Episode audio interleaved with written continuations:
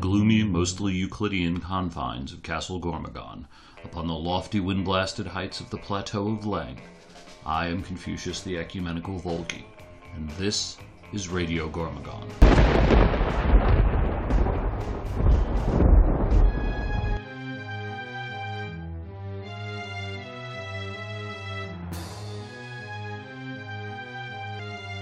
All right, welcome to Radio Gormogons. Today we're going to be talking all things football, and not that oblong football, the round one, like O'Roy Chalk.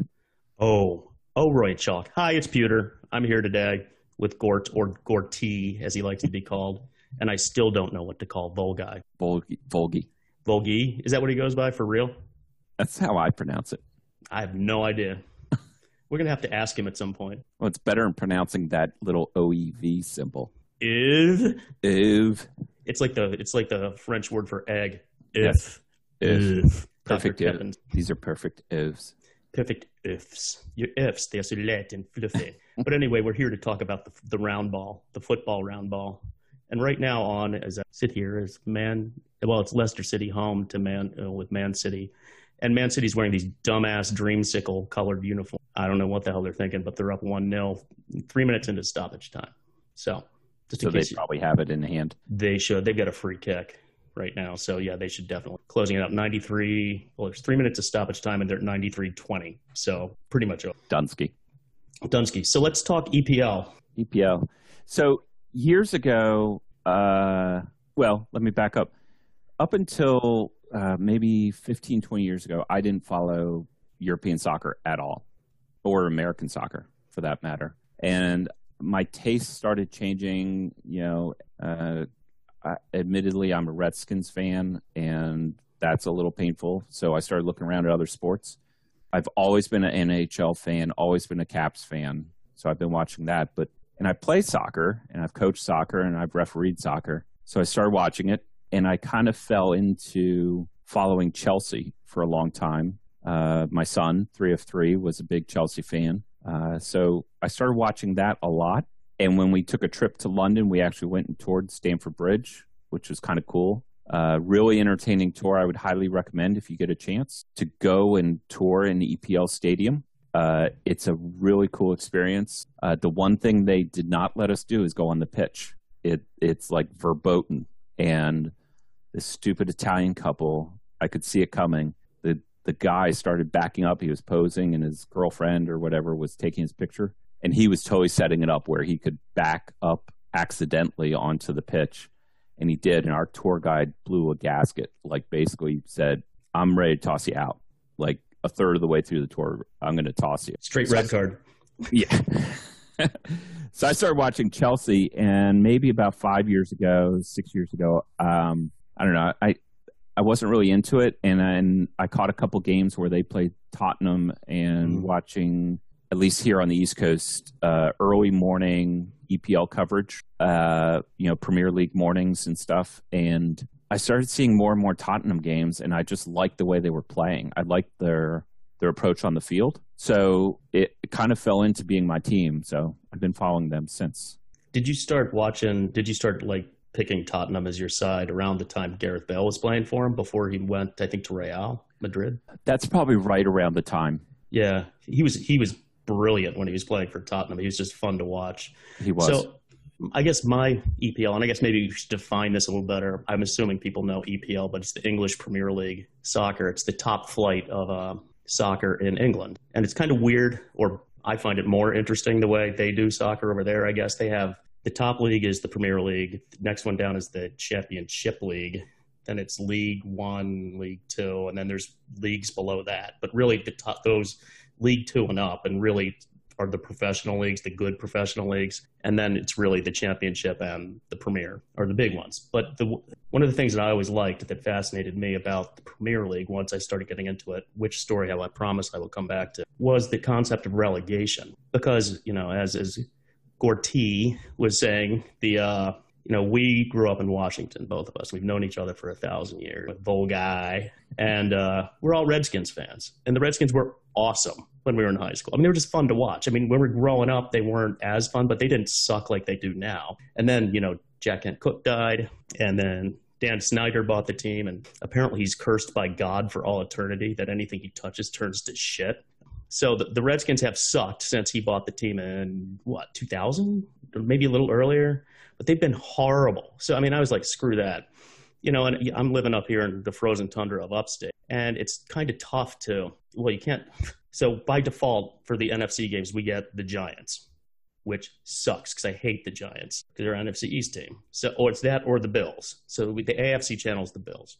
So I was like, I don't like the Bills that much. I don't like the Giants at all. So I was trying to figure out what to do, and I was sort of like with a man without it. And then Sean, who I work with, the Scotsman, he started coming around to our house. He when that's a long story too. So he's from Scotland, and he's from north of Edinburgh, and he played on the Scotland under 17 side. So the national team for Scotland, their under 17 team, he was there. So he's like a great soccer player, like embarrassingly. You know, he could have probably played professional, but over there you have to choose between school and soccer, and it's at relatively early age. So he ended up over here to play soccer, and he played on scholarship here, and then he came to work for us. So he came to work for us, and there was like, it's it's a horrible problem for him because he's like ridiculously good looking. He's talented athlete, athlete he he's like educated he's you know he's well read and he's smart and he's like this guy sitting there he's got like no friends because he's new and there's nobody up here. So i said oh god this guy's you know he's going to leave and he's young you know? And i said so just, i said just come over to our house and have dinner.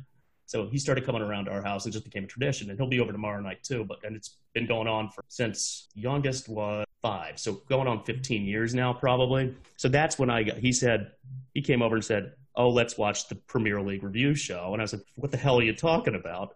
I was like, we don't watch soccer in this house. This is a good American house. We don't watch soccer in this house because no, you got to watch this. So we started watching it and we got me hooked. And then it, so when it came time for me to pick a side, uh, I didn't want to be the guy that picked Manchester United. I didn't want to be that American. I didn't want to be the American because who's the best? Because I'm going to pick him. Be like the English coming over here, the Scottish coming over and say, I'm going to pick the Yankees or I'm going to pick who, you know whoever, you know the the team with the dynasty. Like that's not me. So it was my tradition to pick. The first year I picked Hull Hull City because they had come up from the championship through relegation, the relegation process. They were promoted, taking the place of a team. So Hull was up for, and then they got relegated. And then I picked Wolves, or maybe it was vice versa, but one of the, it's either way. So Wolves were down and Hull was up. And it, so I usually had a team that there's only been a year or two where there hasn't been one of the two in the Premier because usually one was, then the other one got relegated or vice versa. So I don't think they've both been up at the same time. So Wolves became my team, and they're actually doing really well. They came up from the championship last year for the second or third time since I've been following them.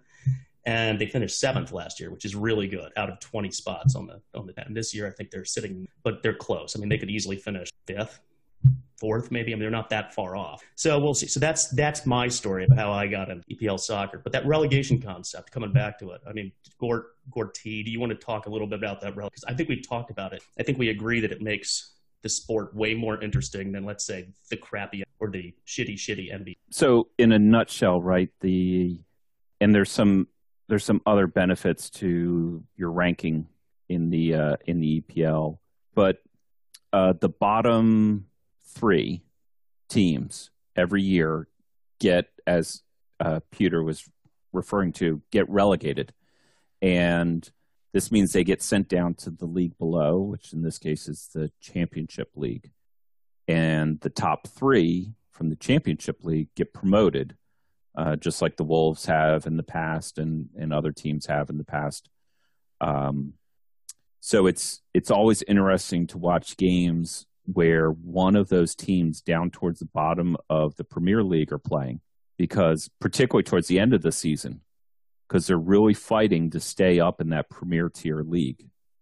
Um, and it and it makes for an interesting concept. I don't know whether you could apply it to any professional, like major professional American sport, because I don't know if we have the number of teams to support it. You'd, but it would be an interesting concept, right? If if you could split the NFL or Major League Baseball into the top tier and then kind of the tier below and do relegation between them? I think it would be easier with baseball and hockey because they're already sort of set up that way. Like hockey, you've got the NHL, and then you've got the AHL, and then you've got the IHL. In baseball, you've got the majors, then you got, you know, Triple A, double A, you know, single A. The, the the other the NFL would be tougher, but I think you could do it. You just have to change the rules around. And I've said for years they need to sever D1 basketball and D1 football, like the bowl coalition stuff, from the universities. Like license the university names, keep the university names, play at the university stadiums, but just make them professional teams. Give the kids scholarships. So like you want to come back after you blow your knee out and you can't play anymore, we'll give you six years. You know, you get six years on full ride. You get to be a student. You're going to live with the students at that point screw it, you know, that's it. You're going to be like a student and you can get expelled just like any other student at that point. But, you know, here, when you come here, you're going to be, you're going to be a, an athlete. You're going to be a professional athlete, not a student. And you're going to be playing for the team that has the university's name, and the university's going to get some TV revenue. They're not going to get all the TV revenue anymore. But I mean, you could do it. There are ways to do it, but it would require an entire rethink. But I think it would make the leagues, the upper leagues, much better. Because if you were just a shit team like the Redskins, who have just been a shit team for a thousand years, and you had to worry about getting relegated, you know, it would be a big deal. It would be shameful to get relegated. you know, and it is. I mean, especially for some teams like Aston Villa got relegated in the Premier League last year, two years ago. I guess they're back up now. Two years ago. But I do think it makes for a much better product when you have that fear at the bottom. And it makes for like this year, Liverpool is running away with the Premier League. They're just I don't know. I can look it up, but you know they're sitting on top of the Premier League by about a thousand points. It seems. I mean, they're they're going to be really, really near impossible to catch unless they just implode or their team plane crashes or something. You know, it's got to be something that catastrophic for them to lose the league this year. I mean, I guess it could happen, but not the plane crash. Them losing the league. The uh, but no, it's just it's it as Gort Gorty was saying. It's just the the teams at the bottom when they're playing each other and they're playing for their survival to stay up. I mean, you're looking at probably 50 million pounds in television revenue between the Premier League and dropping down. I mean, they say that the the biggest prize in sports is the playoff game for promotion from the championship to the Premier League. It's the championship final. So for promotion from the championship, you have the top two teams at the end of the season automatically get promoted. And there are three spots to be promoted to in the Premier League because the bottom three teams in the Premier League go down to the championship automatically. And so what happens, you end up with, after the first two teams from the championship are promoted, there are, there's like two, two playoff games. So I guess it's the third place team plays the sixth place team, four plays five, and the winner of that match, those two matches play each other. And that second game, that's the big game because you're playing for the third spot for promotion. And if you win that game, it's like, you know, you, it's like 50, 100 million pounds just in television revenue from going up, the difference between the championship and the Premier League. So it's a big deal. Incredible! The other thing that happens, though, is when you get relegated, and this is the contracts, the way the contracts work in the professional soccer in Europe is way different than the way they work here. And the first time I heard it, and maybe Gort can talk to some of this, but my buddy Sean, the Scotsman, he said so and so, and it happened to be a black player, got sold and I was like, whoa, whoa, whoa, whoa, whoa, whoa. I was like, what the hell are you talking about? I said, I said, what the hell is, you can't say that, you know? And I was like, dude, he's like, no, no, no, no, no. He's like, their contract got sold. And I was like, oh, that's a whole different thing. He, it never occurred to him because they, they don't have this, the history. First of all, it's just a, the way they say it, but it's also, they don't have the history with, you know, the Civil War, slavery, and that whole thing that we have. And, you know, to hear so-and-so, the black player got sold, I was like, but so I don't know. So do you, you want to talk about the contracts at all, or do you want to? I can barely talk about it. It's one aspect of the EPL that I've never really figured out. Um, you know, and complicated by it is it's very different than right. You were talking about an NFL franchise and and possibly uh, applying some sort of relegation scheme to a to it. The problem is that the teams in the EPL and the other leagues below it their ownership structure is very different. And you have a major backer usually that you'll see advertising on their jerseys.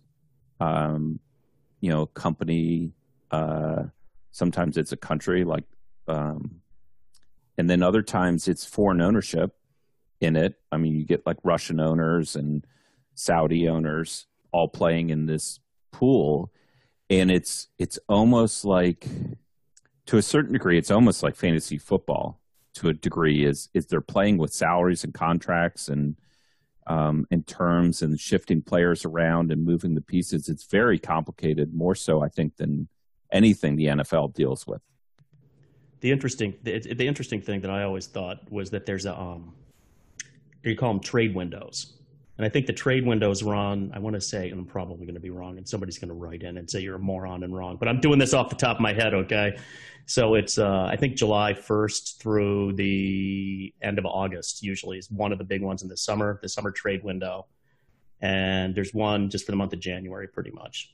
And so you got a preseason or early part of the season one, and then you've got like a um, mid season one.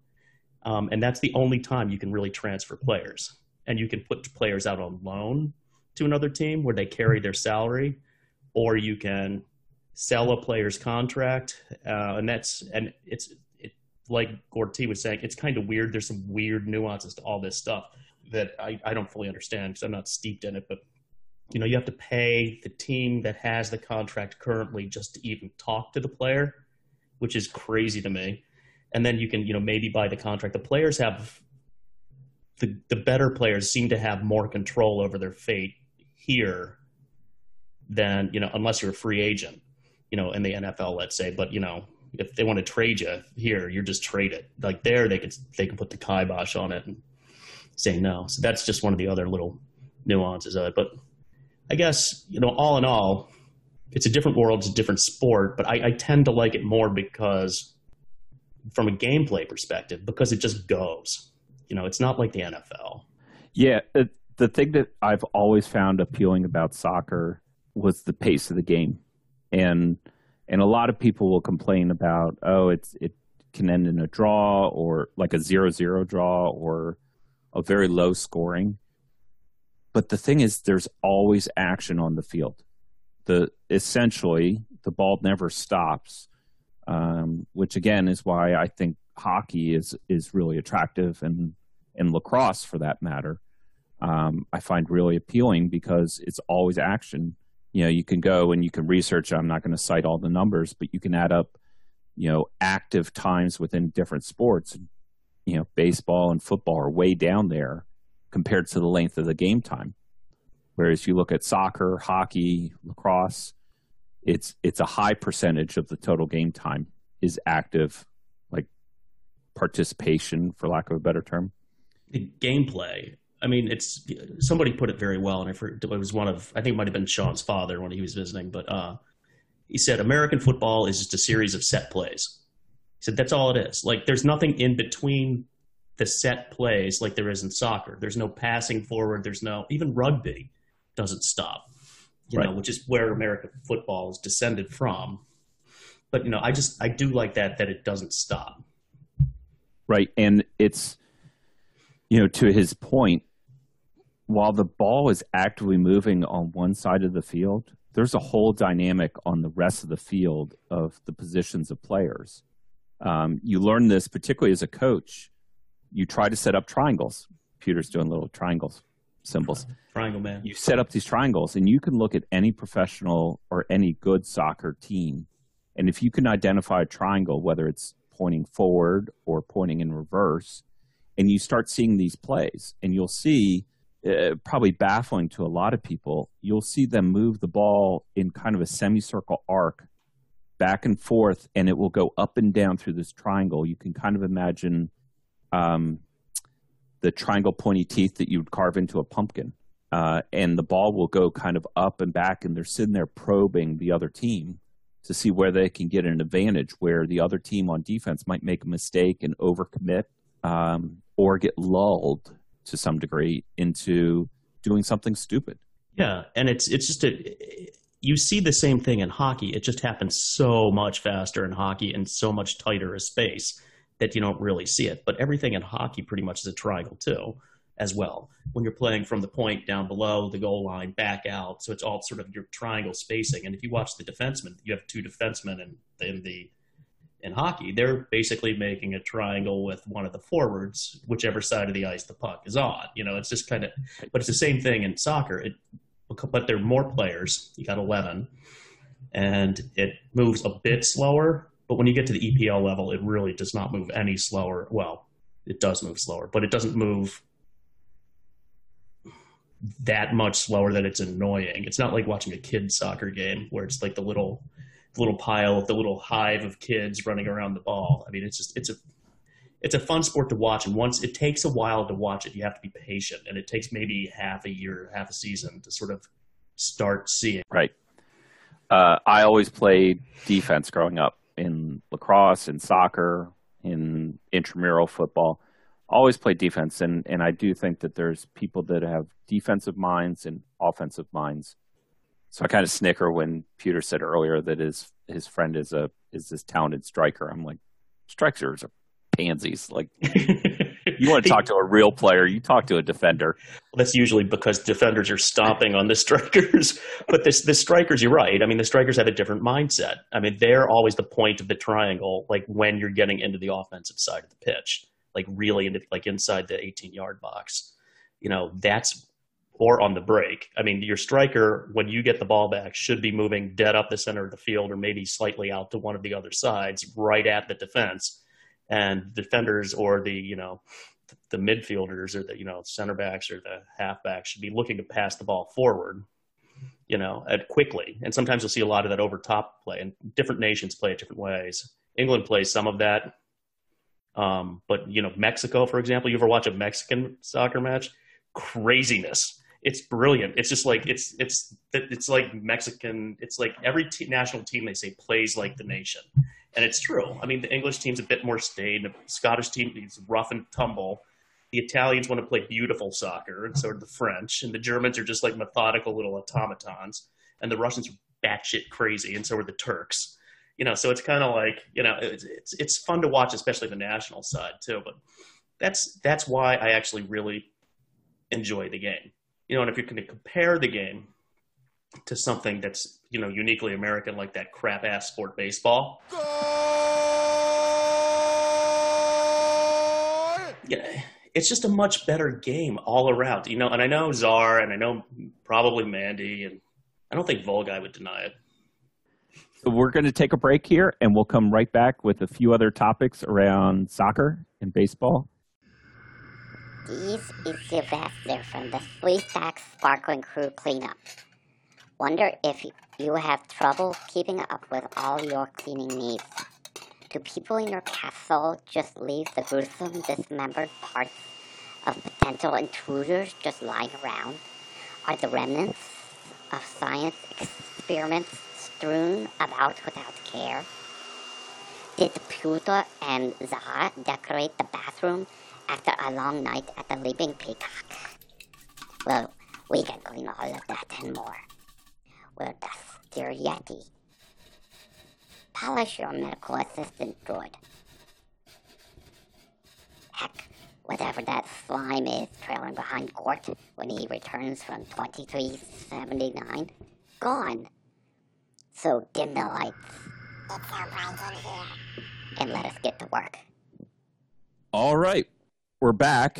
And baseball just sucks. It sucks ass. I mean, I know people love it, and I understand why they love it, but the people that love it tend to be like Gorty, but not really like Gorty. They tend to be accountants. They tend to be more number crunchers. You know, it's not science people necessarily or computer people, but it tends to be people who are fascinated by numbers and statistics. And it's boring as shit. And the only reason baseball is interesting right now is because the Astros are cheating fuckers. Warning Peter and incoming. That's the only reason it's interesting. And I cannot believe, I mean, what other sport could you literally cheat your way to two World Series titles and Boston hasn't been caught yet and they're going to get caught because everybody in New England's a fucking cheater, including the Patriots and Bill Captain Hoodie and like the, the, the man with Dorian Gray, Tom Brady. It's like crazy ass stuff. It's like, you're all cheaters, but like baseball more. I mean, and I'm going, this isn't like regular run of the mill cheating. Like you have people who dive in hockey and soccer, and that's crap, and it's not good for the game, and everybody knows it. You know, you have players who go down too easily in soccer, when you're literally using cameras to steal signs and cheat, and then you know so there, there's arguments that maybe some of the players had buzzers on them. I'm like, your game's a joke. It's just a friggin' joke. I mean, you've ruined it for everybody. If I'm an Astro, I wouldn't go on the field this year because you're going to get beamed every time you're up at the plate because you cheated. And the Yankees should feel hard done by, even though I hate the Yankees. You know, and everybody who lost to these teams, and you know, including the Bo Sox, but even though they haven't been caught yet, but pretty sure they're gonna get caught. But that's one of the reasons. You know, baseball's had more of those type scandals, I think, than any other sport. Admittedly, Manchester City's in trouble right now, but that's a financial issue, which is still cheating, but it, it's not. It affects the game, but it's not cheating by the players during the game. You know, it's not that they just they used they got their backer spent too much money over the cap and hit it. So they, they cheated and they got players they probably wouldn't have gotten. But they, and it did affect games, I guess, but it's not the same as stealing signs during the game. They still had to go out in the pitch and play against the other side and win. You know, maybe they were better because of that, but it wasn't the level of cheating I think that the Astros engaged in. Yeah, I think, and I was going to bring this up, but but I think uh, structurally, you get you get uh, games like soccer are near impossible to cheat at in the execution of the sport. Right, you're out there on the field, you're in front of all these people. There's really nothing. I mean, soccer is a pretty basic sport when it comes to the rules.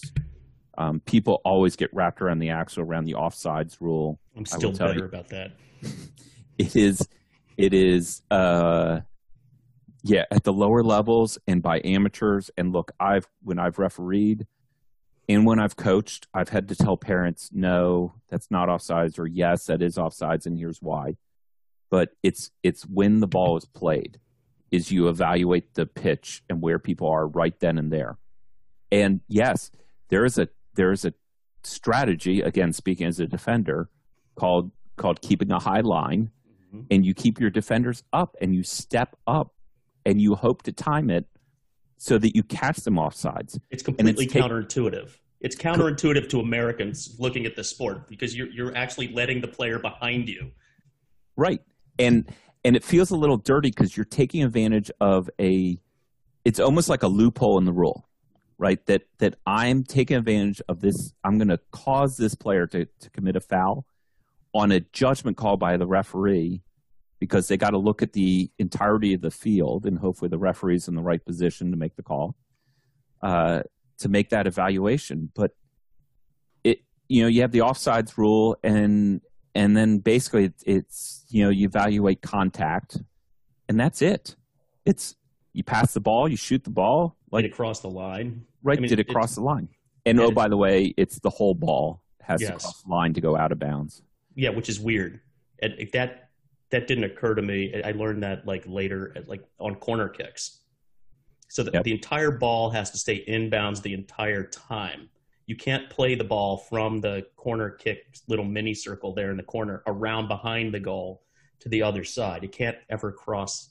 Was, which is not really intuitive. It's like it, in basketball, if you could spin the ball in such a way, you could throw the ball 50 yards out of bounds and have it come back in as long as the player touches the ball first and you know the ball never touches the ground out of bounds that's a that's a legit play but not in soccer which is kind of right. weird that's why they have linesmen in soccer right.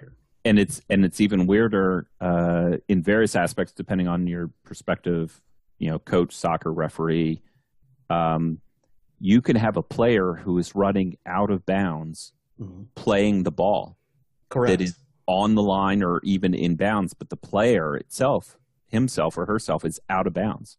Yeah, Gareth and that's Bale still that. yeah, and that's still a legal play. Yeah, it's it's crazy. And the one thing that got me on the offside rule that happened to the Wolves last week, maybe, and it got caught on VAR, and it drove me nuts because they were playing Liverpool and they lost like one 0 to Liverpool, and it, they scored a goal on this play. Oh my God! An insane goal! but it was like three passes before the goal. Does that make sense? They went, they rolled it back that far, the VAR. So it was an inbound play. So Wolves played the ball in. The player who got the ball received the ball on the inbound pass. And there's no offsides on throw-ins. He was moving away from the goal. But, it, but there's still no offsides by definition. I think there is in the Premier League. No, I don't know. So he did get called. So he might not have been the first guy that touched the ball then. that could be. Might have been the second. That could be. So that's what happened. But he was moving directly away from the goal. Like, and it was close. I mean, it was like they had to like, it was like, oh, his armpit's off. I was like, really, people? And he was running away from the goal. And it was like two passes before the goal. It wasn't like, you know, I, there's a lot of controversy right now about VAR. I think VAR is a good thing for goals. I think it's a good thing for penalties because those are game changing plays.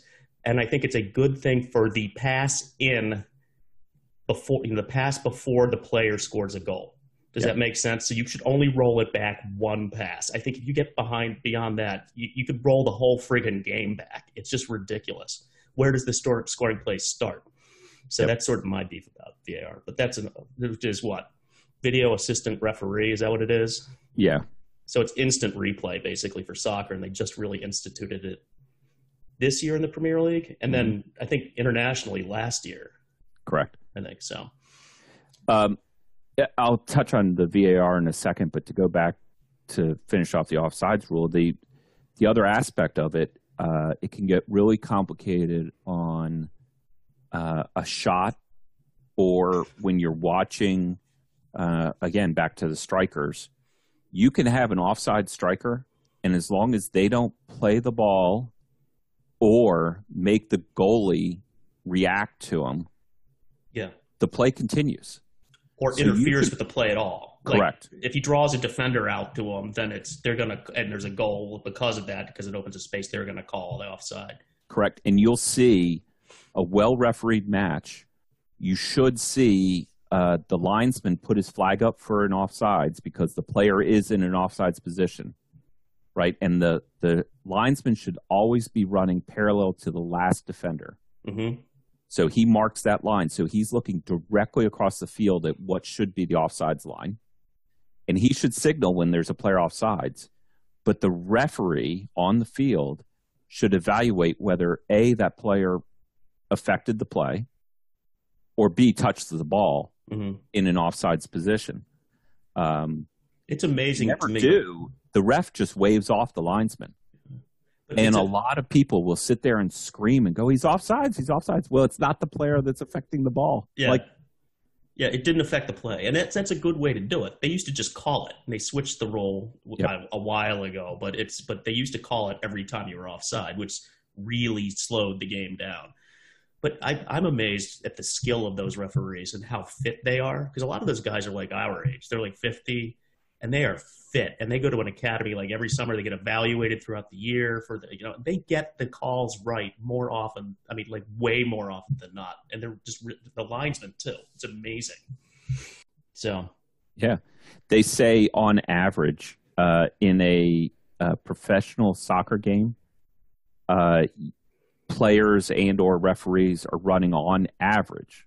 This is this is not uh, peak, but average somewhere between seven and nine miles during the course of a game. and that includes the defenders who don't move nearly as much as the strikers and the and the you know the midfielders Correct. Correct. and the goalies don't move at all.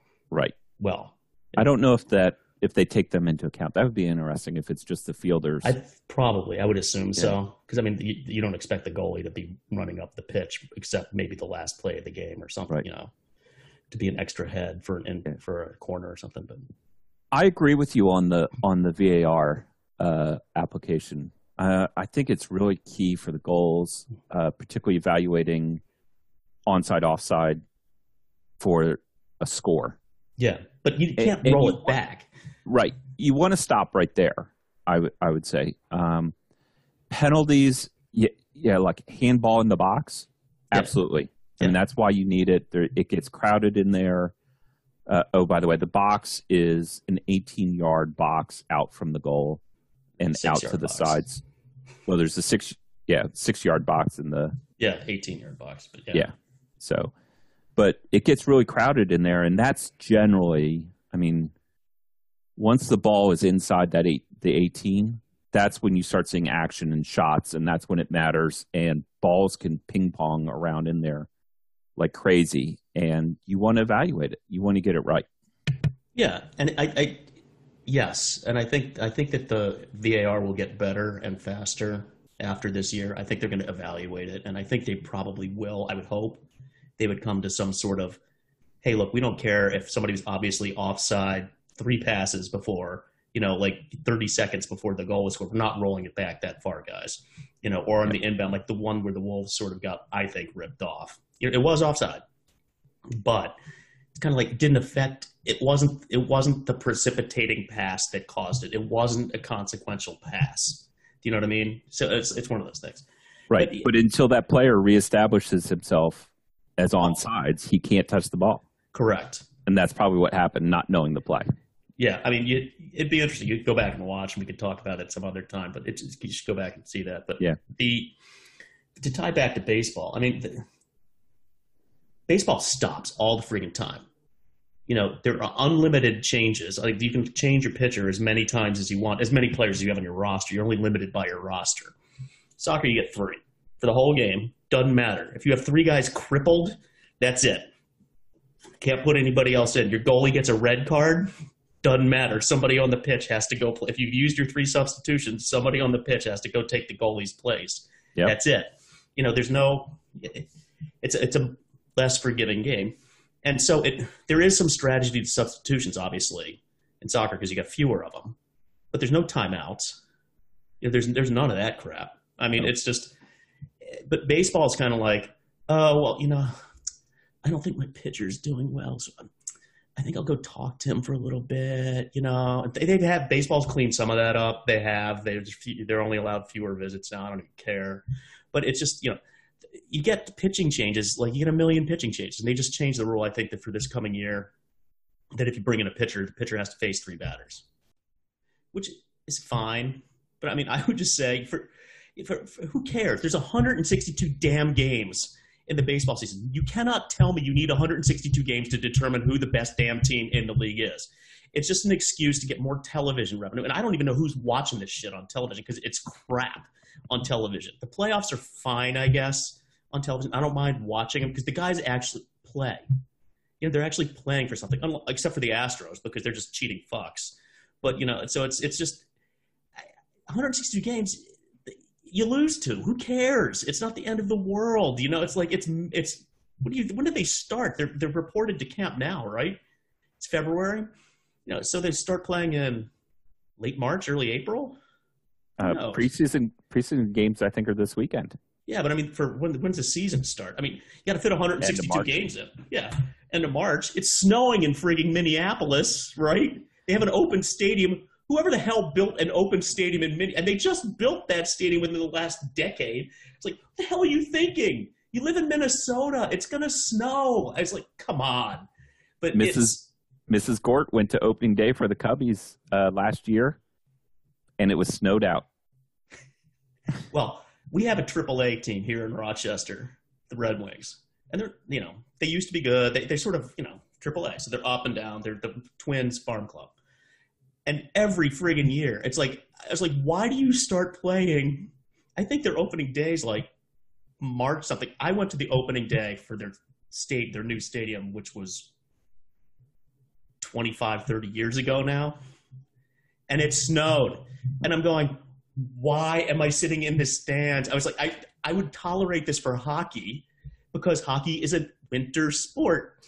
But I'm sitting there in the stand bundled up and it's just like freezing my ass off. My beer literally froze in the can. It was that cold. I was like, what the hell is going on in this godforsaken? And then I ended up marrying Mrs. P and living here. So that's probably one of the precipitating reasons I hate baseball. And then the Boys. Orioles sucked. So I hate Yep. the Orioles. Boys of summer, Boys, except for the snow. except for And- the stuff. And then they play into they play to November now, don't they? Practically, and I'm like, what? So 162 games. The playoffs are like 3,000 games too long. You know, they bring in everybody now. It's it's like just play five game series. I mean, seven games for the World Series, I get, but you know, it's kind of like, do you really need that many games to figure out who the best team is? No, no, They- you do not. They should do it like the Champions League. So a side thing from the EPL, hmm right? They look at European teams, the uh, UEFA or UF, however UEFA, UEFA, yeah. uh, which I don't know, Union of European Football Association or something, or Unite, Yeah. something like that. It's but it's probably French, so it's probably something. Union de uh, Fédération de Football Européen.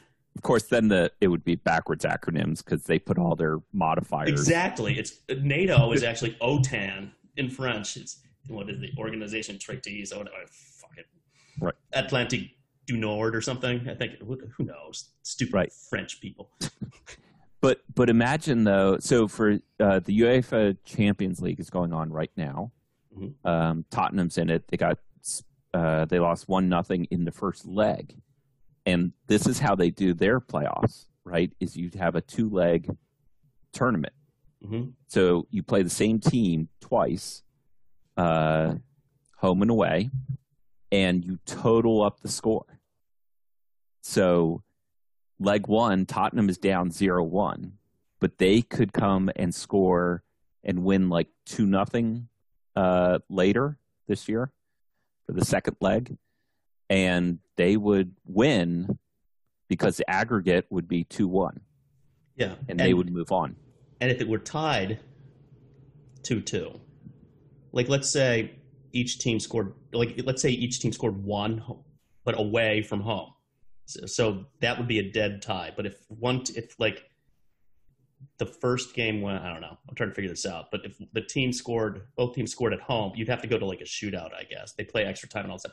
But the tiebreaker is if it's like, I guess, if you've scored an away goal, you, that's the tiebreaker. You, that gets weighted, but only for purposes of the tiebreaker, which is kind of cool too. Yeah. Yeah. So you could do like a So they should do it for baseball. yeah home and away, just do Home and aggregate away. score. Aggregate score. But my but my pitcher, my pitcher, my poor pitcher. I need a pitching change. Can I go to the mound and change my pitcher? It's like God damn it, you haven't faced anybody. It's like, I, I, and it's like again, uh, back to the pitching changes. You have 162 games. You do not need to cha- have five pitchers pitch one game. If you're getting shellacked, put in the second baseman to pitch. Who the hell cares? It's like one out of 162 games. It's like you know, I get it. You're getting guys getting shellacked, you know, but three pitchers until let's say the two weeks before the end of the season, and then you get five pitching changes, and then you get into playoffs and you can have as many pitching changes as you want, but they all have to face three batters. So it's kind of like that's sort of my thought on that. And baseball's not timed. You know, baseball is a friggin' commitment. I mean, it's like, oh, do I want to kill an afternoon? I mean, it's one thing to go to the stadium. The stadium is great. I mean, if you want to, baseball is a wonderful stadium sport. I will not knock it as a stadium sport. You can go sit there. It's damn slow. It's like being at a funeral. You can have beer. You, they got a nice little buffet for you. People bring shit to the seats for you. You know, it's great. It's fine. You're, if it's nice weather, it's great. If it's 150 degrees, it's not so fun.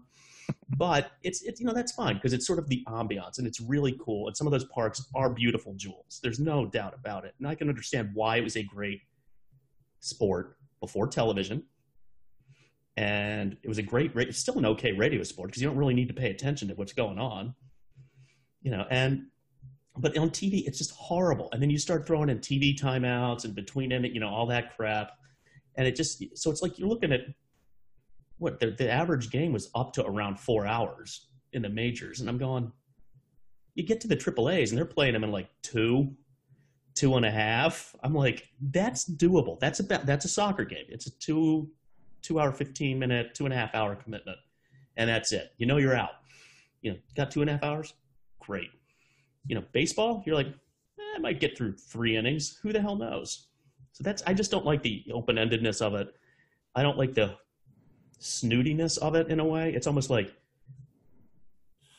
it's like polo for the working man. It's like, oh, I love baseball, and this is all my team, and oh, look, and you see all my statistics, and oh, no, and it's, it, I just, it just never grew on me, and I don't begrudge people who like it. I just like to make fun of people who do. It's just not, it's not my sport. I don't particularly find it all that American either. World class!